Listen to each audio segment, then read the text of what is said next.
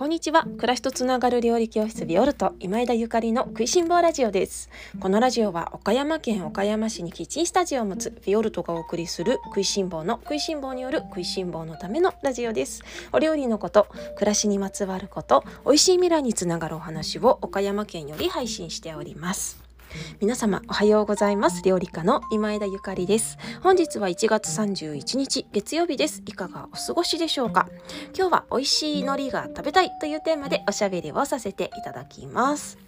皆様おはようございます。今日が本当に1月最後の、えー、1日ですね。えー、っと今月1月のレッスンにご参加の皆様ありがとうございました。そしてオンラインでご受講くださった皆様も本当に本当にありがとうございました。今月は今こそホワイトソソースの基本というテーマで、えー、みんなでホワイトソース今年こそマスターしようというような投げかけをさせていただいたんですけれどもえっとおさらい進んでいらっしゃいますでしょうか？ビオルトの、え方には皆様からのおさらいしたよメッセージがたくさん届いています。メールでいただいたりとかそれから例えばインスタグラムのねストーリーとかにタグ付けしてくださる方がいらっしゃりとかいらっしゃったりとかなんだかねみんながこうやって作ってくださるのに一緒にいるような気持ちになりますよね。美味しそうなドリア。あの みんなのお家にね一緒に行って一緒に食べたいね気持ちになっています。他にもあの白菜のサラダだったりマスタードのね粒マスタードだったり自家製の粒マスタードだったりいろいろご紹介していますのでおさらい引き続き楽しんでいただけたらと思います。えっと先日ですねインドのお話しさせていただいたんですけれどもなんととっても面白い面白いというかインドにねあのー、ゆかりのある方からからメッセージをいただいていましてちょっとラジオでご紹介させていただこうかなと思います。ちょっと途中からなんですけれどもえっといつもメッセージありがとうございます。えーと、昨日のラジオのインド話が懐かしく聞かせていただきました。握り必須ですよね。基本10分の1になります。でもほんま本物なんて全然わからない若造やったから今もだけどそういうものにしか出会わなかったんだろうなと。二度と行きたくないと私も去る時はそう思っていましたが去るとなんだか恋しくなったりして住みたくはないけど旅行で行きたいなって思っています。友人が旦那さんと始めた山の中のペンションがあって併設のファームで育てた無農薬野菜や飼っている鳥さんの卵などを使ったインド料理が絶品なんです。ペンションは私が去ってからスタートしたもので行けていないんですがデリーにいた時はよく家庭料理を食べさせてもらっていました。インド料理とは思えない軽さで本当に美味しい。ゆかりさんにも食べてもらいたいわと昨日聞きながら思いました。さて今日も今からラジオ聞きながらルンルン家事をします。楽しい日曜日をお過ごしください。とのあのメッセージいただきました。ありがとうございます。なんとインドに住んでいた方がいらっしゃるということですごいね。そしてあのインドでのお買い物話握り必須基本10分の1になるということなので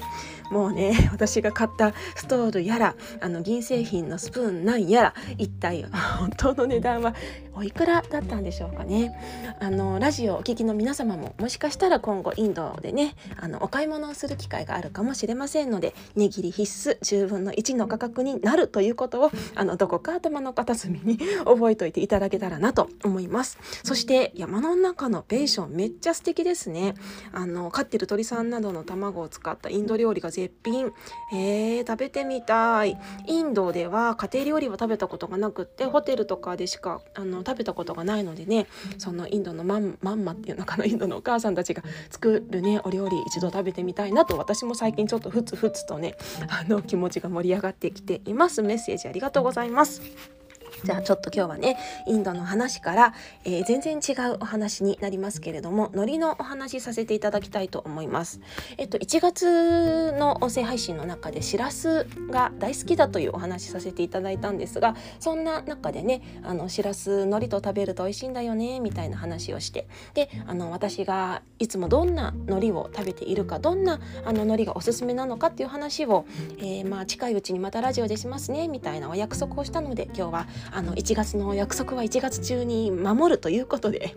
いや誰とも約束してないけどあの今日はね忘れないうちに美味しい海苔が食べたいというテーマでおしゃべりをさせていただきたいと思います。日本人の暮らしに欠かせない海苔ですが、まあ、焼き海苔ですが皆様どんな風に海苔が作られているかというのを考えたことがありますでしょうか？意外とね海苔の作り方考えたことない人そして知らない人多いですよね。かくいう私もそんな一人でした。あの海苔の作り方をある方からね教えていただくまでは、うん、そんなことも考えても思ってなかった あんなにいっぱい食べてきてそして大大大大大好きなのにね海苔っていうのはあの海で育てられているというのは皆様あのご存知かとは思うんですけれどもその海苔の、えー、養殖の仕方育て方に2つあってね支柱式っていうのと浮き流し式っていうのがあるんですね。もう一回言います。支柱式と浮き流し式です。支柱式っていうのは縦に棒を、あのー、まあ、柱をね支柱を立てて、えー、養殖する方法です。そして浮き流し式っていうのはあの板板状のね、まあ、横に糊をあの貼貼り付けてで海の中に、まあ、浮き流した状態で養殖する方法なんですね。あの全然違いますよね。縦に、えー、海苔を作っていく方法ともう横にぺったんと海の上に乗せてしまう方法。でこれがどう違うのかっていう話なんですね。めっちゃ大事なの。まず支柱式なんですけれどもあの海苔をねまあこういうなっていうのかな。えーと、例えばね洗濯物を 干す感じでイメージしていただきましょうか。あの洗濯のね竿のところに洗濯物干しますよね。あんな感じで海苔をあの作ります。干します。であの海っていうのはやっぱ潮のね満ち引きがありますのでそのまま立てていてもあの満潮の時なんかは海苔が支柱式で作っている海苔も上までかぶるしそして干潮の時はその海のねあの高さがガーッと下がりますので、まあ、海面から出るわけですね。で実は海苔っていうのはこういうこの作り方が昔ながらの作り方で海のこの潮の満ち引きを利用して、えー、海の中に入ったりとかそれからお日様の光を浴びたりとかしてそれを繰り返しながら作っていくっていうのが本来の、えー、日本の、まあ、海苔の作り方養殖の仕方なんですね。海の中に入っているうちに間は海の養分ミネラル分を、えー、いっぱい海苔があのもらってねでどんどん大きくなる。ただあの満潮満潮の時はそうですね。ただ干潮の時はあのお日様に当たるわけでお日様に当たってる時は成長はしないんだけれどもその代わり太陽の光を存分に当たることによってうまみが増していくんですね。アミノ酸が増えていくんです。またそれだけではなくってやっぱりあの海の中にずっと使っているっていうのは海苔にとっても負担なのであの病気になりやすいらしいんですね。なのでであの、まあ、定期的に太陽の光をしっかり浴びることで、まあ、殺菌って言ったらあれですけれども病気になりにくいそうですよっていうのが、まあ、支柱式です。で一方の浮き流し式なんですけれども浮き流し式は、え、もう本当にあの 畳のような感じでね糊が横にもうベタベタっと張り付いていてでそれをずっと海の上に、えー、浮き流しした状態にしておきます。これあのー、瀬戸内海の近くに住んでいらっしゃる方がお聞きでしたらね見たことあるんじゃないかなと思うんですけれども瀬戸内でも海苔は養殖していますね。であの浮き流し式の場合はずっと海の中に入っているので成長がものすごく早いです。常に海の中にいるから成長が早いんですね。あの海の中にいる時間が長いからただ逆にねあの支柱式のように太陽の光だけを浴びている時間がないわけなんですよ。もちろん浮き流し式とはいえど、まあ、海のねあの海にあったとしても日光は当たってるわけだからゼロではないんだけれども完全にもうその糊がね海面から出て太陽の光を浴びるっていうことはない。つまり、えー、病気になりやすいそうなんですね。病気が発生しやすい。そうなるとちょっと困ってしまいますのでもう全部が病気になっちゃうから海の中でその病気が蔓延したらね。だからあの酸処理といってまあ糊にとっての農薬ですね。農薬をあのに浸します。で病気にならなくてよかったねっていうのが、えー、浮き流し式なんですね。ということであの支柱式っていうのは基本的にはあんまりそういう農薬的なものはあのー、使わないでね太陽の光で殺菌しますから、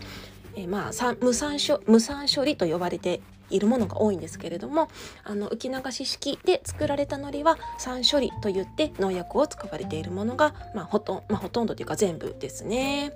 皆様ご存知でしたか？海苔にも実はあの農薬的なものが使われているんですね。で、まあ、その農薬動向のまあまあ前にねあの、まあ、シチュー式はアミノ酸がたくさんあるっていう太陽の光を浴びてアミノ酸がたっぷりうまみが強いっていうことです。そして浮き流し式はあのー、黒いんだけれども結構黒々としているんだけれどもうまみがあまりない味があまりないっていう風にあの言う方も多くいらっしゃいますね。まあこればっかりはね、あのー、そのメーカーさんとかにもよると思いますし味比べをね あのしてみないと何とも言えないので皆様是非ご自分の舌で、あのー、体験してね確認していただけたらと思うんですけれどもあのそもそもその海苔の作り方について知らない人の方がきっと多いと思うしその酸処理っていう言葉を初めて聞いたよっていう方もあの食いしん坊ラジオのリスナーの方であっても多いのではないかなと思ったので今日はちょっとお勉強チックになりましたが海苔の、えー、養殖の仕方をおしゃべりさせていただきました。ね、あのということで私は酸処理をされていない無酸処理の海苔を普段買うようにしているんですね。あのー、かなり少ないです。残念ながらかなり少ないです。とそもそも今日本のあの浅瀬って埋め立てしましまくりじゃないですか。本来はそういうところで海苔が育つんだけれども埋め立てをしてしまうことでその遠浅の海が少なくなっているんだってだからその支柱式に支柱式が、まあ、に適していた海がすごく少なくなってるっていうのも理由の一つだそうなんですよね。だからね無酸処理をしていない海苔っていうのはどこでも売ってなくってちょっと探さなくちゃいけないかもしれないんですけれども意識していると皆様のご近所にも販売あのご近所でもね買えるかもしれないのでちょっと探してみてあのお味見していただけたらと思います。めっちゃやっぱり旨味があってね甘みがあって美味しいし何よりその酸を使わないで育てられるっていうことはね海にとってはもうそれは一番いいことなんですよね。私たちのあの地球のねまあ、大事な大事な海それはまあ海だけじゃなくて畑の土もそうなんだけれどももう土も農薬を施して海にも農薬を施すってどんだけ人間は罪なんだと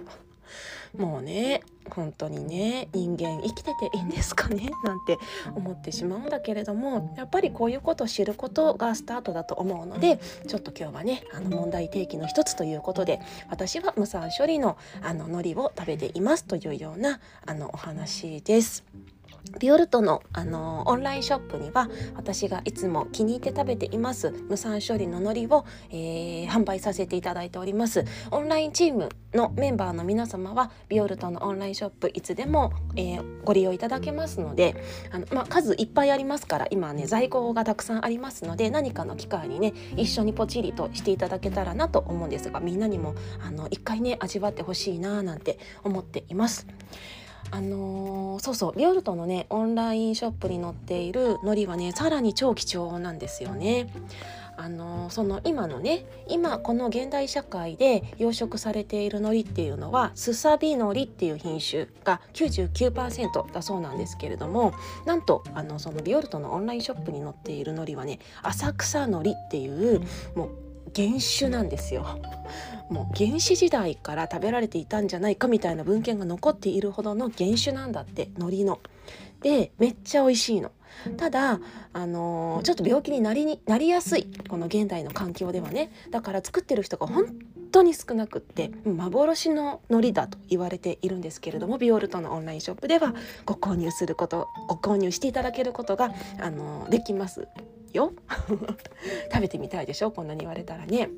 もうねこの海苔があったらね手巻き寿司とか本当に豪華なあのお魚じゃなくってもねもう十分美味しいですよね。あのおむすびとかにもね塩むすびにこの海苔をパクって食べるだけでもめっちゃ美味しくって我が家の子供たちにも大人気の海苔なんですけれども。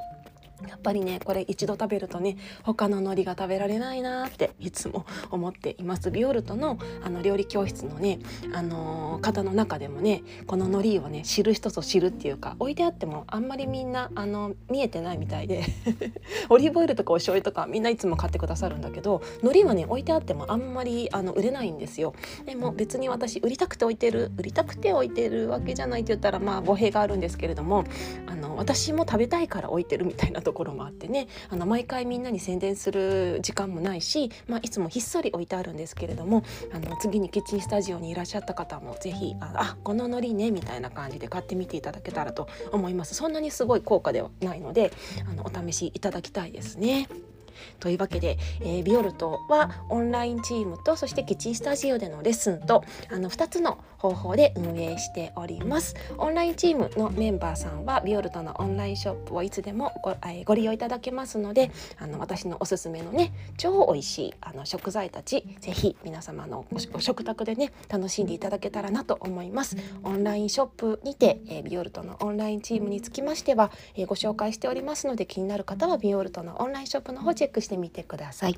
それでは皆様今日も美味しい一日をお過ごしください暮らしとつながる料理教室ビオルト今枝ゆかりでした。